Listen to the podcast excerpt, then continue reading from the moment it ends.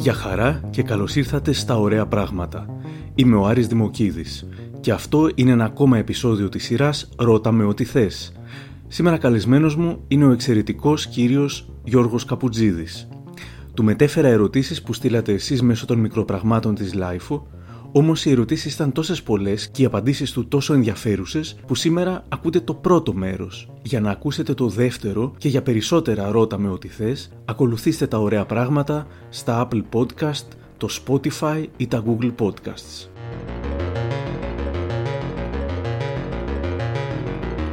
Γεια σου Γιώργο και καλώς ήρθες στο Ρώτα με ό,τι θες.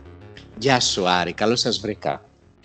Είσαι έτοιμος λοιπόν να σε ρωτήσουμε ό,τι θέλουμε; Έτοιμος είμαι, έτσι λέω, για να ακούσω. Λοιπόν, ξεκινάω με την ερώτηση που έστειλε ο Πάνος Παπαστεφάνου. Πώς είναι να εκπληρώνεις τα όνειρά σου σε τόσο μικρή ηλικία, σκέφτηκες όταν έγινε αυτό και τώρα τι; Δεν ήμουν και σε πολύ μικρή ηλικία, να πω την αλήθεια. Δηλαδή, όταν ξεκίνησα να... Όταν ξεκίνησαν οι Σαββατογεννημένες ήμουν 31 και όταν ξεκίνησα το παραπέντε ήμουν στα 33. Παρ' όλα αυτά, ναι, έγιναν σχετικά γρήγορα τα πράγματα. Με την πρώτη προσπάθεια, θα έλεγε κανείς.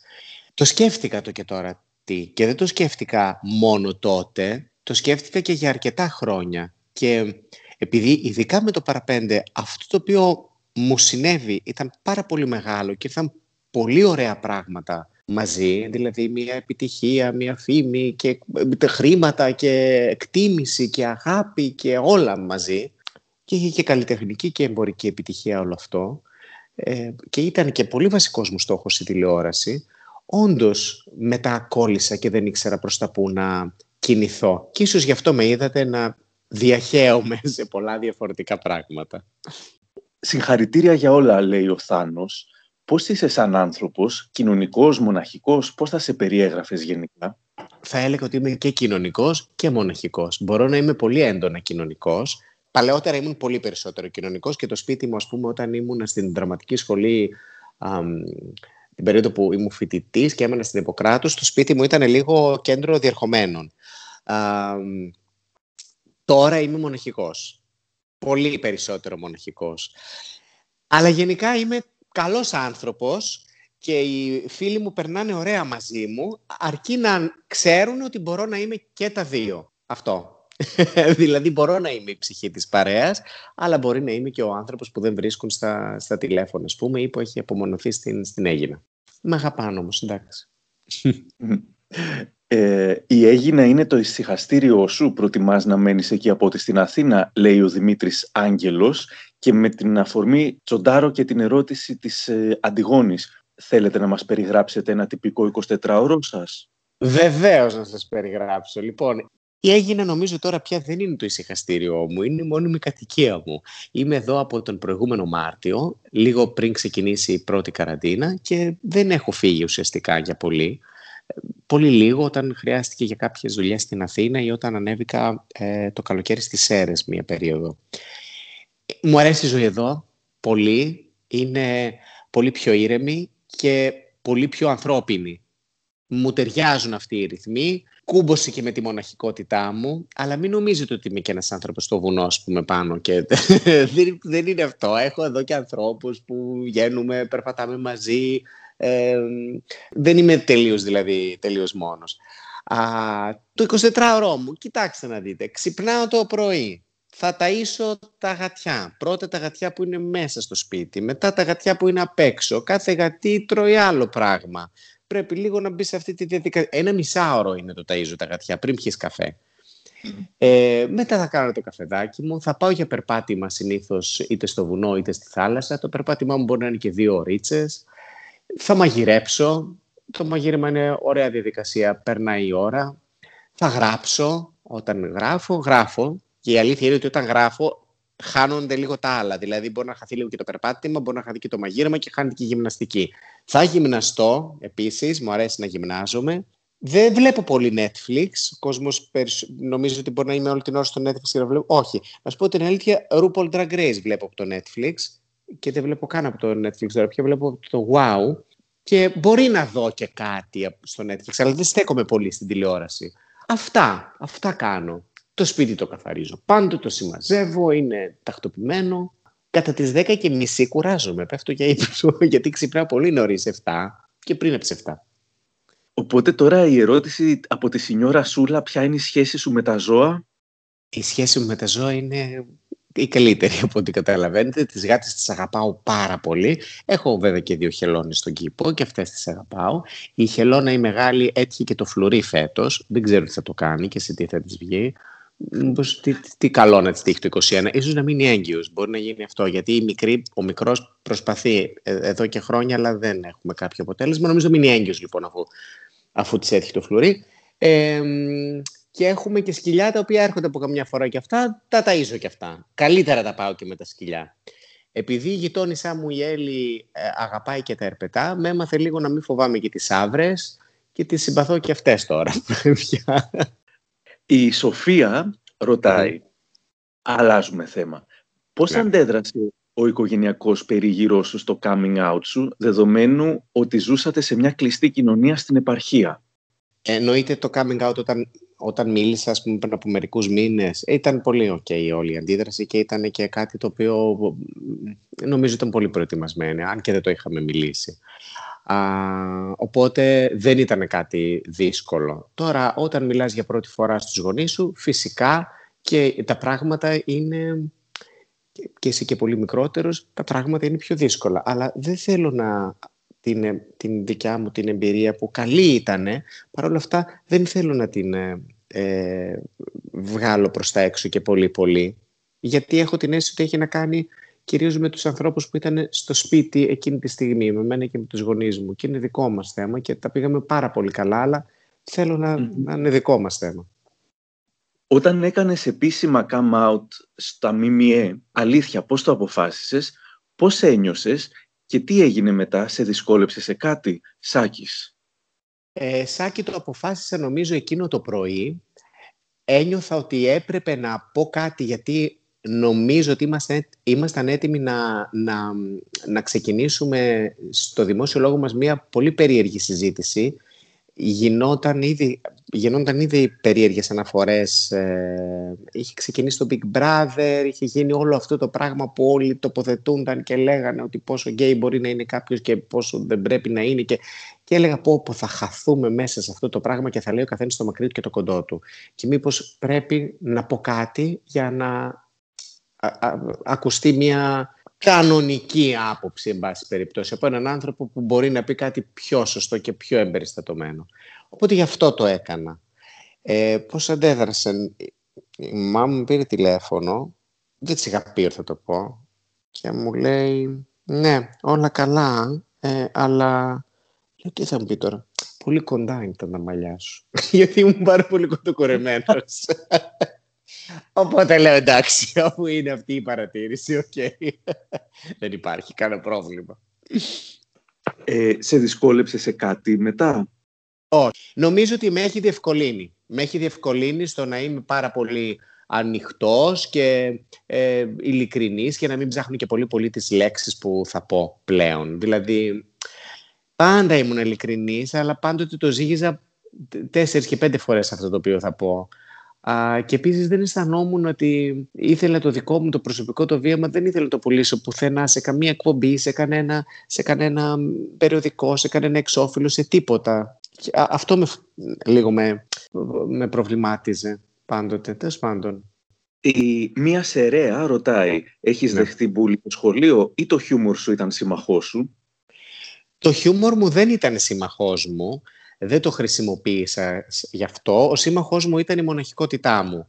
Ε, ήμουν αρκετά απομονωμένο παιδί στο σχολείο. Ήμουν πολύ κοινωνικός. Μπορούσα να ήμουν πολύ κοινωνικός στις γιορτές και σε εκδρομές και σε τέτοια πράγματα και παρουσίαζε μάλλον τις γιορτές του σχολείου. Αλλά στην πραγματικότητα, σε όλη την υπόλοιπη χρονική, ε, σχολική χρονιά, συγγνώμη, ήμουν ένα απομονωμένο παιδί. Γι' αυτό και η μοναχικότητα τώρα δεν με χαλάει, ούτε με δυσκόλεψε η καραντίνα και γι' αυτό μπορώ και προσαρμόζομαι σε, σε αυτήν. Η Μαρία ρωτάει πώς ένα παιδί από την επαρχία χωρίς γνωριμίες και κύκλωμα μπαίνει στο χώρο της τηλεόρασης και μάλιστα ως σεναριογράφος; Φαντάζομαι πως αυτό είναι ακόμα πιο δύσκολο γιατί πρέπει να πείσεις ανθρώπους να στήσουν μια παραγωγή πάνω σε δικό σου όνειρο. Βέβαια, Μαρία, πολύ σωστό είναι αυτό που λες. Όταν έγιναν οι Σαββατογεννημένες, μάλιστα το 2003 που ήταν το πρώτο μου σενάριο, ε, ήταν και η μοναδική σειρά προερχόμενη από πρωτοεμφανιζόμενο σεναριογράφο. Δεν ήταν ανοιχτές οι πόρτες.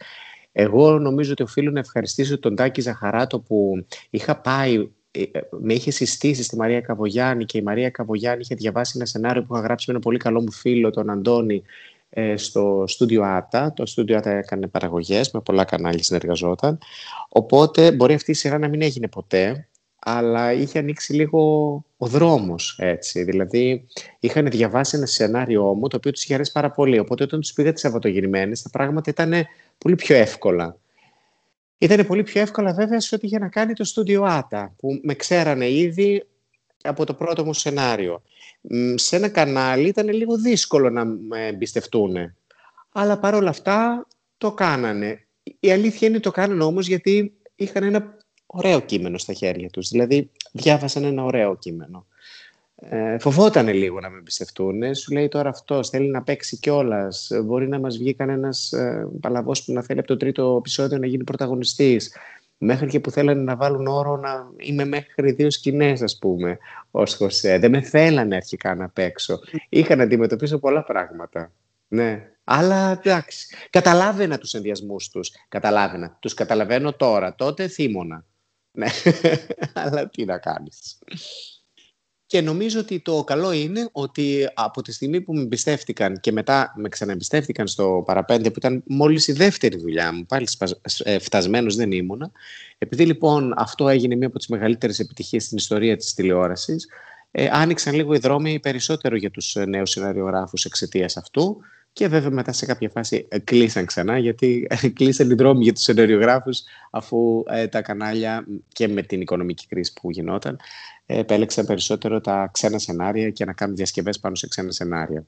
Συνήθως εγώ δεν κάνω ερωτήσεις, αλλά θέλω να κάνω μία σε σχέση με αυτό το σενάριο που ανέφερες που είχατε γράψει, τι ήτανε και αν θα το ξαναδουλεύατε ποτέ, μήπως και γίνει; Όχι, δεν θα το ξαναδουλεύαμε. Ε, εξακολουθούμε να είμαστε πάρα πολύ καλοί φίλοι με τον Αντώνη, αλλά όχι, τώρα πια έχουν περάσει και πολλά πολλά χρόνια. Δηλαδή, και δεν το κάνω αυτό, το έχετε καταλάβει κιόλας, δεν γυρνάω πίσω να κάνω ούτε remake, ούτε τέτοια πράγματα. Ναι, ήταν Μα... πάντως η ζωή βεβαίως. Ήταν η πορεία ενός χωριού ε, των Σερών προς τις ε, δημοτικές εκλογές. Αυτό ήταν. Και όλα αυτά που μπορούσαν να γίνουν σε ένα, σε ένα χωριό. Ε, είχε πολύ αστείους χαρακτήρες. Ακούγεται τέλειο.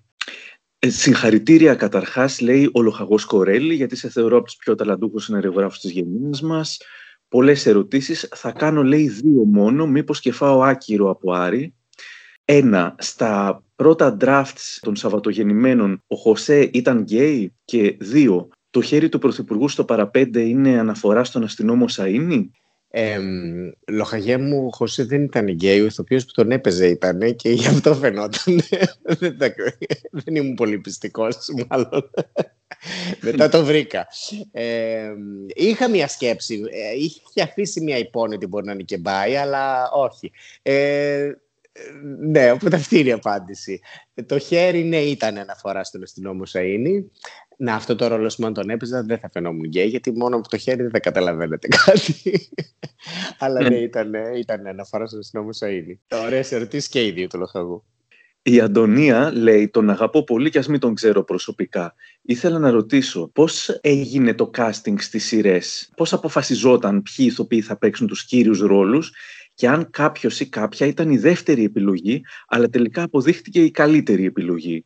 Όταν ε, γράφει κάποιος, μπορεί να γράψει για συγκεκριμένο άτομο, για συγκεκριμένο ηθοποιό. Δεν γράφει βέβαια όλους τους ρόλους. Εγώ τουλάχιστον δεν γράφω όλους τους ρόλους σκεφτόμενους ανθρώπους. Γράφω τους ρόλους. Από εκεί και πέρα θα συζητήσει ο σεναριογράφος, θα συζητήσει ο σκηνοθέτης, η παραγωγή, το κανάλι έχει να προτείνει κάτι. Δηλαδή ακολουθείτε μια, θα έλεγα, δημοκρατική διαδικασία, μια δημιουργική μάλλον διαδικασία, διότι από τη στιγμή που αποφασίζει ένα στούντιο και ένας σκηνοθέτης και ένας σεναριογράφος και ένα κανάλι να κάνουν κάτι, το συζητάνε, σκέφτονται ποιοι ταιριάζουν σε αυτούς τους ε, ρόλους. Στις δικές μου τις σειρές, λοιπόν, εγώ είχα κάποιες προτάσεις, κάποιους ανθρώπους που σκεφτόμουν. Στις αυτοκινημένε δεν σκεφτόμουν κανένα. Μόνο τον εαυτό μου από την αλήθεια. Σκεφτόμουν και τον Αργύρι. Αυτούς τους δύο ρόλους είχα. Από εκεί και πέρα, ο σκηνοθέτης πολλές φορές έχει, έχει και τον τελευταίο λόγο. Ή τουλάχιστον είναι αυτός ο οποίος ε, είναι ούτως ή άλλως ο πρώτος που διαβάζοντας κάτι το κάνει εικόνα. Να πω βέβαια ότι ξέρετε πάρα πολύ καλά ότι ναι, το έχουμε πολλές φορές ότι η Ντάλια ήταν γραμμένη για την Κάτια Δανδουλάκη που ήταν τότε στο Βέρα στο δεξί και έτσι βρέθηκε η Σμαράγδα Καρίδη η οποία ήταν εντάξει, συγκλονιστική. Δεν ξέρω, θέλω να πιστεύω ότι είναι ό,τι πιο ωραίο έχει κάνει στην τηλεόραση. Ο Σαββατογεννημένος ρωτάει «Είσαι άνθρωπος των σχέσεων, ποιο είναι το όνειρό σου σε σχέση με την προσωπική σου ζωή» και ο Νίκος Μανδύλας ρωτάει «Πριν από κάποιους μήνες χώρισες, πώς το διαχειρίζεσαι, νιώθεις σε τέτοιες περιπτώσεις πως έχεις και σημερίδιο ευθύνης; Μάλλον είμαι άνθρωπος των σχέσεων, παρόλα αυτά νομίζω ότι είμαι και ένας άνθρωπος που όπως σας είπα είμαι κοινωνικός και μοναχικός έτσι μπορεί να είμαι και άνθρωπος των σχέσεων και άνθρωπος των χωρισμών. Έχω την αίσθηση. Αλλά νομίζω ότι μου ταιριάζουν πιο πολύ. Και θα έλεγα ότι ε, ναι, συνήθως αυτό συμβαίνει. Ε, το άλλο που με ρώτησε είναι πώς διαχειρίζομαι. Ε, όλοι οι χωρισμοί είναι δύσκολοι, είναι στενάχωροι. Αποχωρίζεις έναν άνθρωπο που, που πολλές φορές και εγώ όσες φορές έχω χωρίσει και όλες αποχωρήσει έναν άνθρωπο που τον αγαπούσα. Δεν, δεν, ε, άρα κατάλαβες πώς το διαχειρίζομαι, δεν έχω λόγια για να πω πώς το διαχειρίζομαι. Αλλά ε, ε, για την ευθύνη φυσικά, φυσικά και πρέπει να αναγνωρίσω την ευθύνη μου και φυσικά ειδικά και όλες όταν δύο άνθρωποι που πραγματικά αγαπιούνται δεν τα καταφέρνουν τελικά να είναι μαζί, προφανώς υπάρχει μία ευθύνη μοιρασμένη έτσι κι αλλιώς. Και οι δύο κάτι, κάτι λάθος έχουν κάνει. Δύο ερωτήσεις τώρα για τις καταγγελίες περί σεξουαλικής παρενόχλησης. Η Φλόρα Καλογύρου ρωτάει «Έχεις πέσει ποτέ θύμα σεξουαλικής παρενόχλησης, θα μπορούσες ποτέ να βγεις και να το καταγγείλεις επώνυμα όπως η Σοφία Μπεκατόρου». Όταν έστειλε την ερώτηση μόνο η Σοφία Μπεκατόρου το είχε καταγγείλει και ο Αντώνης που όταν έστειλε την ερώτηση είχαν ξεκινήσει και καταγγελίες για το θεατρικό χώρο.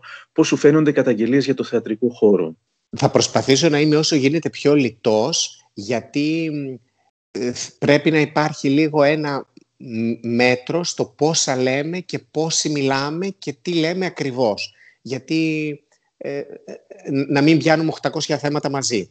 Αυτό θέλω να πω. Δεν το ξεκίνησα καλά, δεν ξέρω αν το ξεκίνησα καλά. Θα καταλάβετε από την απάντησή μου. Δεν έχω δεχτεί σεξουαλική παρενόχληση, δεν μου έχει συμβεί ποτέ. Ε, αν μου συνέβαινε τώρα, πιστεύω δεν θα μου συμβεί τώρα στη τελική ανάλυση. Έχω ε, είναι τελείως διαφορετική κατάσταση. Είμαι μεγάλος, δεν είμαι στο ξεκίνημά μου. Αν θα το, αν θα το, αν θα το έλεγα στο ξεκίνημά μου, δεν ξέρω, θα το έλεγα. Ε, θα μπορούσα, ξέρω εγώ, το 1998 ας πούμε, όταν τελείωσα τη σχολή, δεν θα είχα το θάρρος νομίζω. Όχι, δεν θα είχα το θάρρος. Θα είχα τις τύψεις, την ντροπή, τις ενοχές, όλα αυτά τα πράγματα. Είναι πολύ περίεργο αυτό που έχει συμβεί το καθεστώς μάλλον που έχει να κάνει με αυτά τα ε, παραπτώματα, εγκλήματα, ανάλογα το, το, βαθμό του καθένα, ότι το θύμα νιώθει πολύ ντροπή και πολλές ενοχές. Και στην ουσία η δουλειά που πρέπει να γίνει είναι να, να μην υπάρχουν αυτές οι ντροπές και αυτές οι ενοχές. Κοιτάξτε, αυτό δεν έχει να κάνει με τον καλλιτεχνικό χώρο μόνο, έχει να κάνει με όλη την ε, επικράτεια. Έχει να κάνει με όλη τη φιλοσοφία μας. Και είναι δύο διαφορετικές περιπτώσεις. Η μία περίπτωση είναι ότι ο άντρας ασκεί εξουσία ε, στην γυναίκα, την οποία τη θεωρεί κατώτερη ή υποδέστερη. Αυτό λοιπόν είναι μια νοοτροπία που πρέπει να αλλάξει, διότι όταν αναγνωριστεί πλήρως η ισότητα, όχι μόνο από το κράτος, από το μυαλό μας, και συνειδητοποιήσουμε ότι είμαστε ίσοι, πιθανόν να εκλείψουν αυτά τα φαινόμενα. Και υπάρχει ένα δεύτερο παράδειγμα ότι είναι ασχέτως άντρα ή γυναίκας, gay ή straight, είναι το οι άνθρωποι οι οποίοι έχουν εξουσία αποφασίζουν να χρησιμοποιήσουν την εξουσία τους με αυτόν τον τρόπο στους ε, κατωτέρους τους στην ιεραρχία.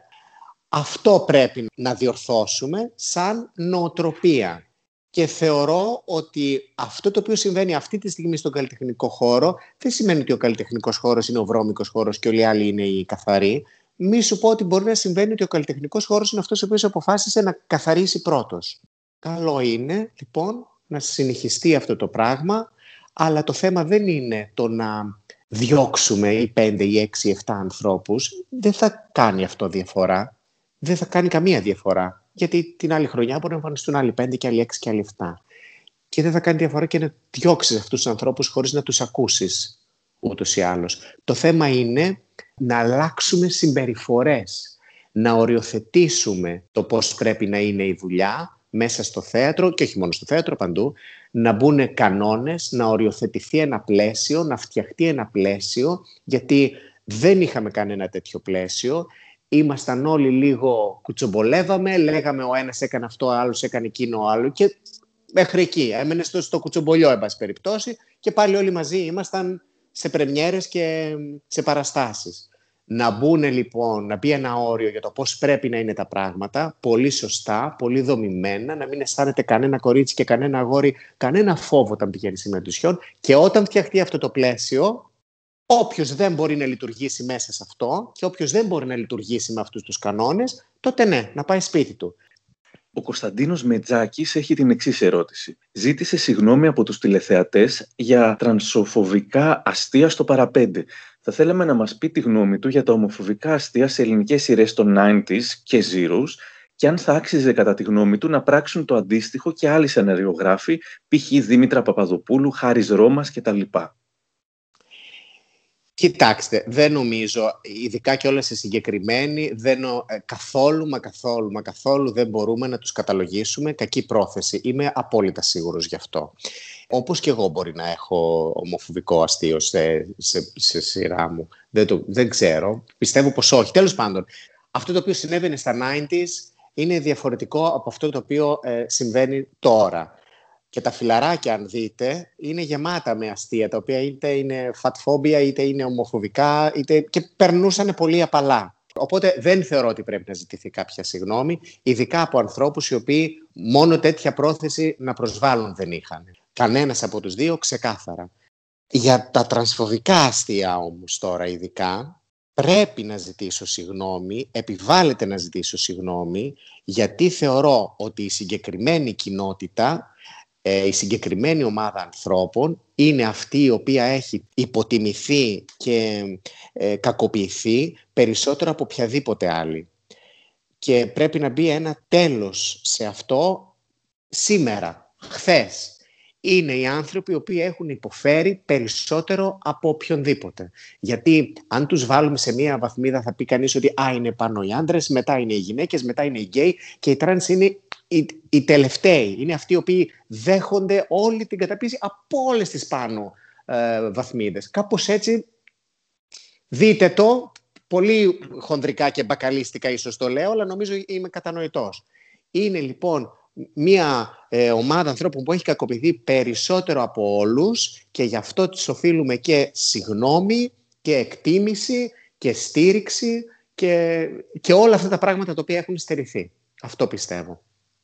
Ε, είχα διαβάσει, λέει ο Κώστας, ότι θα έκανες εκπομπή για το Στίβο που είναι η μεγάλη σου αγάπη, αλλά ότι οι αθλητικοί συντάκτες της ΕΡΤ γκρίνιαζαν που θα τους έπαιρνε στη δουλειά. Παρένθεση, λες και υπήρχε κίνδυνος να απολυθούν.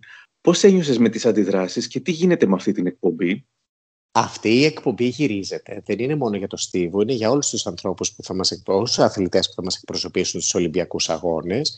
Ε, συνεχίζει να γυρίζεται και να ξεκινήσει να προβάλλεται στο δεύτερο μισό του Μάρτη, κάπου 22-29, δεν είναι σίγουρη η ημερομηνία. Κάπου, κάπου εκεί να την περιμένετε πάντως. Ε, σκοπός μας είναι λοιπόν να ξεκινήσει τότε, σκοπός μας είναι να είναι καθημερινή και θα δείτε τα πορτρέτα όλων αυτών των ε, αθλητών που θα εκπροσωπήσουν στους Ολυμπιακούς Αγώνες. Τώρα, εγώ επίσημα, δεν, ε, επίσημα μάλλον προσωπικά, δεν δέχτηκα κάποια διαμαρτυρία από κάποιον αθλητικό συντάκτη, α, οπότε δεν μπορώ να πω αν αντέδρασε. Δεν, δεν αντέδρασε γιατί δεν μου είπε κανένας τίποτα. Ωστόσο, για να πούμε τα πράγματα και με το όνομά τους, δικαιολογείται οι άνθρωποι αυτοί να ανησυχούν γιατί έρχεται ένας άνθρωπος που δεν είναι στην ΕΡΤ και δεν είναι στο χώρο τους και κάνει κάτι το οποίο είναι πολύ συναφές με τη δική τους τη δουλειά. Οπότε, ακόμα και αν αντέδρασαν κάποιοι, το θεωρώ και λογικό, να σου πω την αλήθεια. Αλλά δεν χρειάζεται να πω περισσότερα γιατί έχω τόση εμπιστοσύνη σε αυτή τη δουλειά και ξέρω ότι γίνεται με τόσο σεβασμό απέναντι και στους αθλητές, αλλά απέναντι και στους αθλητικογράφους. Γιατί είναι άνθρωποι που κάνουν μια δουλειά, είναι μέλος και αυτή της εθνικής ομάδας. Όταν πηγαίνει μια αποστολή ε, στους Ολυμπιακούς Αγώνες σε παγκόσμιο πρωτάθλημα, δεν είναι μόνο οι αθλητές, είναι και οι δημοσιογράφοι μας, που είναι, σηκώνουν και αυτοί ψηλά τη σημαία. Γιατί δουλεύουν πολύ, είναι πολύ κουραστική δουλειά. Τους έχω δει από κοντά να κάνουν αυτή τη δουλειά και εμψυχώνουν τους αθλητές μας είναι πολύ σημαντική η παρουσία της. Οπότε, όπως σέβομαι τους αθλητές, σέβομαι και τους αθλητικογράφους και νομίζω πω ότι θα ήθελα πραγματικά ένα επεισόδιο να είναι αφιερωμένο και σε, και σε αυτούς. Ε, καλή σχέση έχω επίσης με πολλούς. Πάρα πολλοί με έχουν βοηθήσει και με έχουν στηρίξει και μου έχουν, πώς το λένε, μου έχουν βρει και εισιτήρια ακόμα σε περιπτώσεις που χρειάστηκε. Οπότε νομίζω ότι καλά θα πάει αυτό. Δεν θα, δεν θα έχουμε γκρίνιες και όπω το λένε, και διαμαρτυρίες. Και είναι και πολύ ωραία δουλειά. Δηλαδή θα τη δούνε και θα πούν, ναι, είναι όντως μια πάρα πολύ ωραία δουλειά. Ακόμα και αν είχαν κάποιον ενδιασμό. Ωραία, αυτό να κάνεις. Σε μια εκπομπή να την αφιερώσεις ε, στους ε, αθλητικούς συντάκτες. Ναι, ναι, το θέλω, το θέλω πολύ αυτό, πραγματικά. Ο Αριστίδης ρωτάει, ποιες είναι οι αγαπημένες σου σειρές και προγράμματα από όταν ήσουν παιδί, τότε που τα κανάλια ήταν μόνο δύο; Ποια είναι η αγαπημένη σου τηλεοπτική διαφήμιση από τη δεκαετία του 80? Διαφήμιση δεν θυμάμαι Αριστίδη, να σου πω την αλήθεια. Θυμάμαι μία που με εκνεύριζε, δεν θα πω λοιπόν αγαπημένη. Ήταν μία με ένα σαπούνι που ήταν, έβγαινε ένα παιδάκι το οποίο V82 ήταν ένα τέτοιο. Το οποίο ήταν πολύ ευτυχισμένο μέσα στις μπουρμπουλήθρες του και το ζήλευα πάρα πολύ. Κάτι έλεγε αυτή η μαμά, έλεγε στο παιδάκι το παιδί μου το πιο όμορφο του κόσμου και ούρλιαζε από τα νεύρα και έλεγα μαμά πες το. Ότι όχι, βρε, όχι, ο Γιώργος μας είναι το πιο όμορφο. Αυτό, αυτή τη διαφήμιση θυμάμαι φιλτικά. Πολλά προβλήματα. Καλά, καλύτερα που με δω στην Έγινα με τα γατιά. Δεν είμαι για να κυκλοφορώ με ανθρώπους. Αν έχω τέτοια πράγματα από ηλικία των τεσσάρων. Σειρές, ε, κοίταξε. Η πρώτη σειρά που είχα λατρέψει σαν παιδάκι ήταν ο Bill Cosby. Οπότε καταλαβαίνεις mm. τι σοκ και απομυθοποίηση ήταν και για μένα όταν έμαθα αυτά που έμαθα. Ε, αυτή ήταν πολύ αγαπημένη σειρά. Μετά έβλεπα τον Άλφ τον Εξωγήινο, τα Χρυσά Κορίτσια, έβλεπα το Soap επίσης, το Μια Τρελή Τρελή Οικογένεια. Αυτά από ξένες ε, και από ελληνικές. Ε, αρχικά έβλεπα, θυμάμαι, τις σειρές του Γιώργου Κωνσταντίνου, το κανάλι της Βαγγελίτσας, τον Ρέπα Παπαθανασίου πρώτη δουλειά, ε, και μετά φυσικά Τρεις Χάριτες, φυσικά Παράδεκτη, Αυθαίρετη. Ε, μετά, ας σταματήσω εκεί γιατί έχω φτάσει πια 19-20. Ο Άγγελος λέει: Θυμάμαι ότι είχε κάπως διαρρεύσει αρκετό καιρό πριν τελειώσει το παραπέντε ότι η Ζέτα Μακρυπούλια ήταν στην πραγματικότητα Άγγελος. Νεκρή. Αλλά αναρωτιέμαι πώς είχε διαρρεύσει αυτό και αν σε ενόχλησε τότε.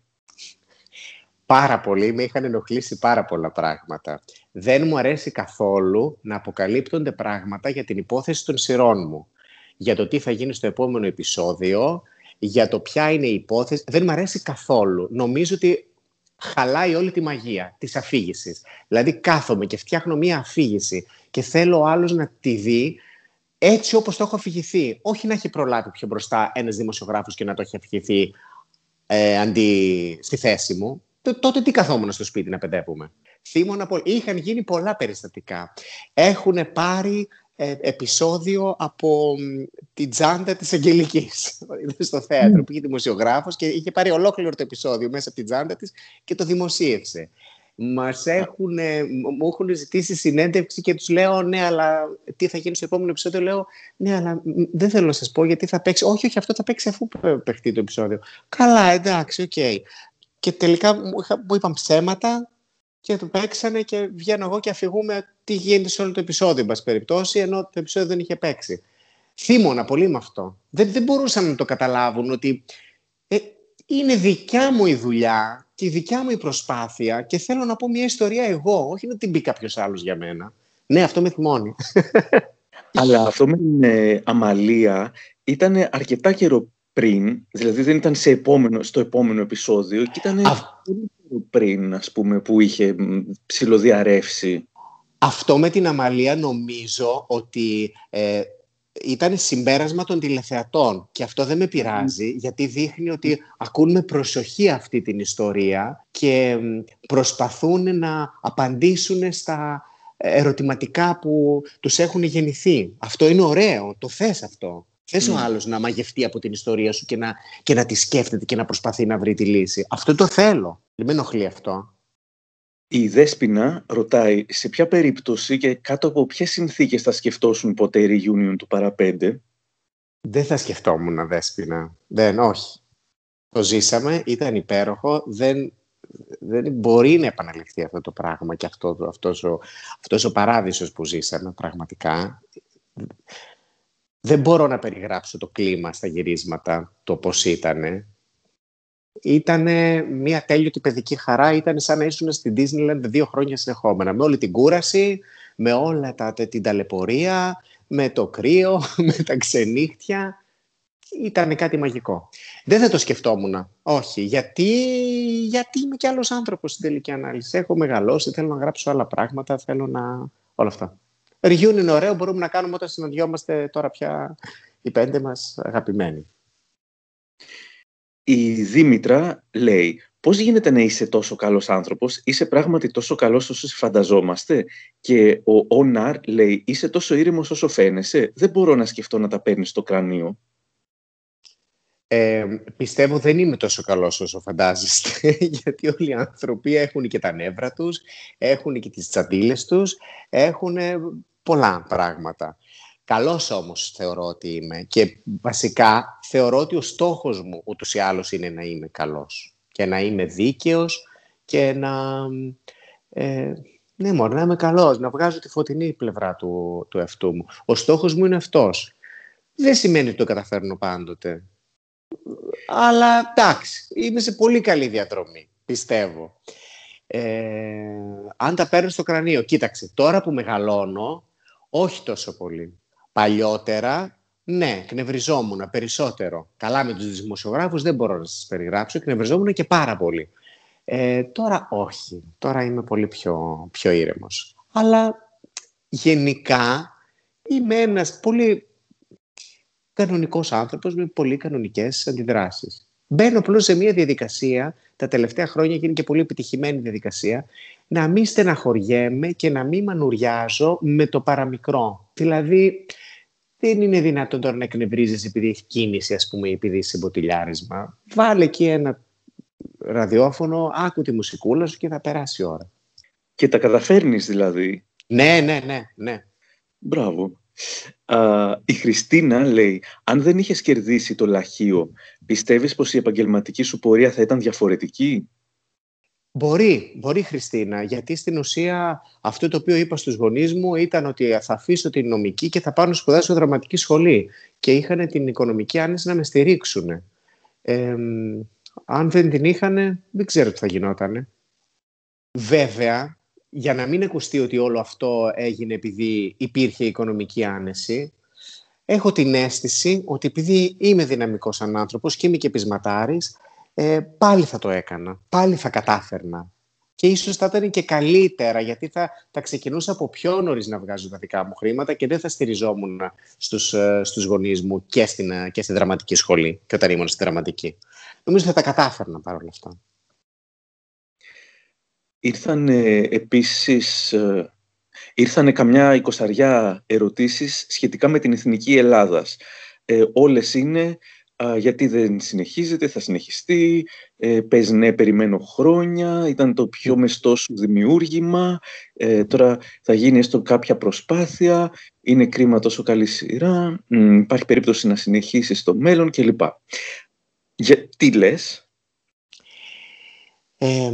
η Εθνική Ελλάδος ήταν μια σειρά η οποία βγήκε μια πολύ συγκεκριμένη περίοδος σε μια πολύ συγκεκριμένη Ελλάδα και αναφερόταν σε πολύ συγκεκριμένα γεγονότα και περιστατικά, τα οποία ευτυχώς τώρα εκλείπουν. Βγήκε την περίοδο που η Χρυσή Αυγή ήταν σχεδόν παντοδύναμη και που ήταν παντού και ε, βγήκε σαν απάντηση, σαν απάντηση, βγήκε μάλλον να αντισταθεί κατά κάποιο τρόπο σε αυτή την, ε, σε αυτό το, το, το, το κύμα που υπήρχε τότε. Αυτή τη στιγμή λοιπόν αυτό το πράγμα έχει αντιμετωπιστεί. Ήταν αρκετά στρατευμένη θα έλεγε κανείς η, η Εθνική Ελλάδος. Αυτή τη στιγμή λοιπόν αυτό το δεν υπάρχει, έχει λυθεί έτσι όπως έπρεπε να λυθεί. Α, θέλω να πιστεύω ότι έχει λυθεί και όχι ότι έχει κουκουλωθεί. Θα δείξει, τα, τα χρόνια θα δείξουν.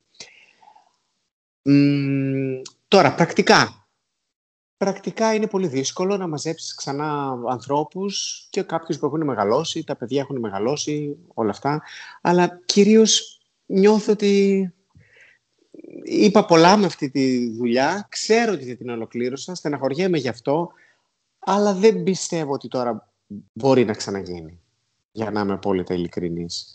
Και έχω πάει λίγο κι εγώ κάπου αλλού, δηλαδή η Εθνική Ελλάδος είχε μέσα από μεριάς μου και μία έντονη στεναχώρια, ακόμα και ένα θυμό απέναντι στα, στα πράγματα. Πολύ δικαιολογημένο και πολύ σωστό και καλά έκανε και τον έβγαλα στην τελική ανάλυση. Τώρα πια δεν έχω τόση στεναχώρια. Τώρα έχω περισσότερη αισιοδοξία και δεν έχω και τόσο θυμό. Έχω περισσότερη αισιοδοξία ότι τα πράγματα θα βελτιωθούν. Άρα πρέπει να γράψω κάτι άλλο, το οποίο να έχει πιο αισιοδοξία και που μπορεί να είναι και πιο τολμηρό στην τελική ανάλυση. Ο Ιμπούμ λέει συγχαρητήρια για την πορεία σου και κυρίως για την Εθνική Ελλάδα και τα θέματα που έθιξες. Γιατί δεν έχεις γράψει άλλο σύριαλ από τότε; Γράφεις κάτι, θα γράψεις; Ε, γράφω τώρα κάτι, είμαι πολύ χαρούμενος για αυτό που γράφω, πάρα πολύ. Δεν θα σας πω πολλά, σας έχω εξηγήσει για ποιο λόγο, γιατί είναι μια ιστορία την οποία θα την αφηγηθώ έτσι όπως πρέπει, όχι ε, σε μια συνέντευξη. Ε, γιατί δεν έγραψα. ε, γιατί ξεκίνησα να κάνω άλλα πράγματα, παρουσίαζα, ε, ασχολήθηκα με αυτό και δεν είχα το, την, την προσήλωση που πρέπει να έχει ένας άνθρωπος αν θέλει να γράψει κάτι. η Κατερίνα λέει, καταρχάς θερμά συγχαρητήρια και πολλά, πολλά ευχαριστώ για όσα έχει παράξει. Ε, ποιο ήταν το πιο συναρπαστικό ταξίδι του και γιατί; Δύο χώρες που αγαπώ πάρα πολύ είναι η Ισλανδία και η Αργεντινή. Η Αργεντινή είναι μια χώρα που καταρχάς ήταν μαγικό το ότι ήταν τόσο μακριά, αλλά και ο λαός είναι, μου είναι πολύ αγαπητός και, και το Buenos Aires ήταν εντυπωσιακό και δεν το περίμενα τόσο εντυπωσιακό και τόσο κοσμοπολίτικο αλλά και τόσο οικείο. Η Ισλανδία πάλι είναι ένα μέρος όπου πηγαίνω και έχω πάει τρεις φορές ως τώρα, όπου πηγαίνω και νιώθω τόσο μακριά από οτιδήποτε μπορεί να με απασχολεί και τόσο ε, απομονωμένος και απομακρυσμένος και ανεξάρτητος που αυτό με ενθουσιάζει. αυτά είναι τα δύο πολύ αγαπημένα μου ταξίδια. Είδα φως και μπήκα, λέγεται ο αναγνώστης ή αναγνώστρια και λέει: Θες να γίνουμε φίλοι, θα σου φτιάξω και σουτζουκάκια σμυρνέικα. Αχ, είδα φως και μπήκα, δεν τρώω κρέας. Το έχω κόψει εδώ και πέντε χρόνια. Πάω στα έξι τώρα πια. Φίλοι, ε, δύσκολο είναι να είναι κανείς φίλος μου, μην νομίζετε. Δεν είμαι. Είμαι πολύ δοτικό άνθρωπος και τους αγαπάω τους φίλους μου. Αλλά ναι, είμαι και λίγο. Είμαι και λίγο μοναχικός. Επίσης λοιπόν,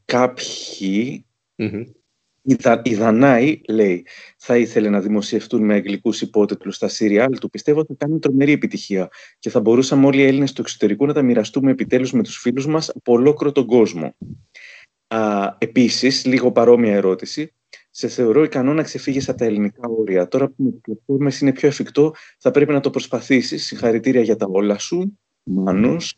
Και η Θεοπούλα Τζίνι λέει πρώτον πότε θα κάνεις σειρά στο Netflix για να κερδίσεις περισσότερα ε, και από την Phoebe Waller-Bridge; Σοβαρά μιλάω. ε, πολλά πράγματα μαζί. Όταν έκανα το παραπέντε, υπήρχε ένας Έλληνας που ζούσε στη Γερμανία, ο οποίος υποτίτλιζε νομίζω την σειρά στα γερμανικά για να τη βλέπει όλη η πολυκατοικία. Αυτό μου είχε έρθει σαν ε, πληροφορία. Νομίζω ότι οι σειρές μου και οι Σαββατογεννημένε και το Παραπέντε ήταν πολύ προσανατολισμένες στο ελληνικό κοινό και το χιούμορ δηλαδή του Παραπέντε δεν θα μπορούσε εύκολα να γίνει αντιληπτό από κάποιον ε, ξένο. Δηλαδή αυτό με το οποίο εμείς γελάμε πάρα πολύ δεν σημαίνει ότι θα πιάσει έξω. Επίσης, αυτό με το οποίο γελάμε εμείς το 2005 δεν ξέρω αν θα πιάσει έξω στο 2021. Είπαμε, τα πράγματα αλλάζουν, οι κοινωνίες αλλάζουν, οι εξελίξεις τρέχουν και πρέπει να, τις, ε, να συμπορευόμαστε με αυτό. Ε, οπότε όχι, δεν το σκέφτομαι αυτό. Είχαν γίνει τότε κρούσεις από Έλληνες οι οποίοι ζούσαν έξω και που μπορεί να δουλεύανε σε εταιρείες παραγωγής έξω για να πάρουν το σενάριο και να το μεταφέρουν ε, εκεί. Είχαμε, είχα μία κρούση από τη Γαλλία και μία από τη Βουλγαρία, α, και μία από την Τουρκία τότε, από Έλληνες που ζούσαν και που ήταν σε εταιρείες παραγωγής έξω. Δεν προχώρησε όμως τίποτα από τα τρία. Αυτό το απάντησα. Δεύτερο, πότε θα γράψω μία σειρά για, το, για να πάει έξω; νομιζω ότι αυτό το οποίο γράφω τώρα έχει αυτές τις προοπτικές. Οπότε θέλω να γυριστεί πολύ σωστά, με προοπτικές ε, εξωτερικού. Νομίζω ότι το χιούμορ είναι, είναι και ελληνικό και διεθνές. Η ιστορία είναι και ελληνική και διεθνής. όταν λέω διεθνής δεν εννοώ ε, ότι παίζουν ξένοι οποίοι θα, θα μιλάμε αγγλικά. Όχι. Ότι είναι πανανθρώπινα αυτά τα οποία λέει και ότι το χιούμορ δεν είναι βασισμένο στην ελληνική επικαιρότητα, ας πούμε, το τι συμβαίνει στην Ελλάδα, αλλά έχει να κάνει, αφορά, αφορά όλον, όλο τον κόσμο. Ε, θα, θα το ήθελα, θα το προσπαθήσω. Χαίρομαι που αυτός είναι ένας καινούριος στόχος. Θα χαρώ πολύ να γίνει. Αν δεν γίνει, δεν πειράζει, θα ξέρω ότι το προσπάθησα και μπορεί να μην το πετύχω με την πρώτη και να το πετύχω με τη δεύτερη. Αλλά είναι μια νέα οπτική που έχω, πριν δεν την είχα. Οπότε χαίρομαι γι' αυτό.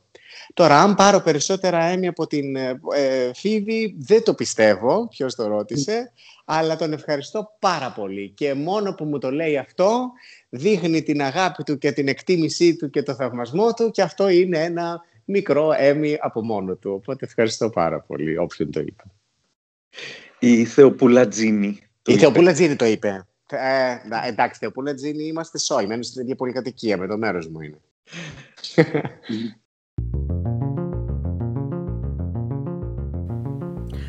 Εδώ τελείωσε το πρώτο μέρος της συνέντευξής μας. Για να ακούσετε το δεύτερο και για περισσότερα ρώτα με ό,τι θες, ακολουθήστε τα ωραία πράγματα στα Apple Podcast, το Spotify ή τα Google Podcasts.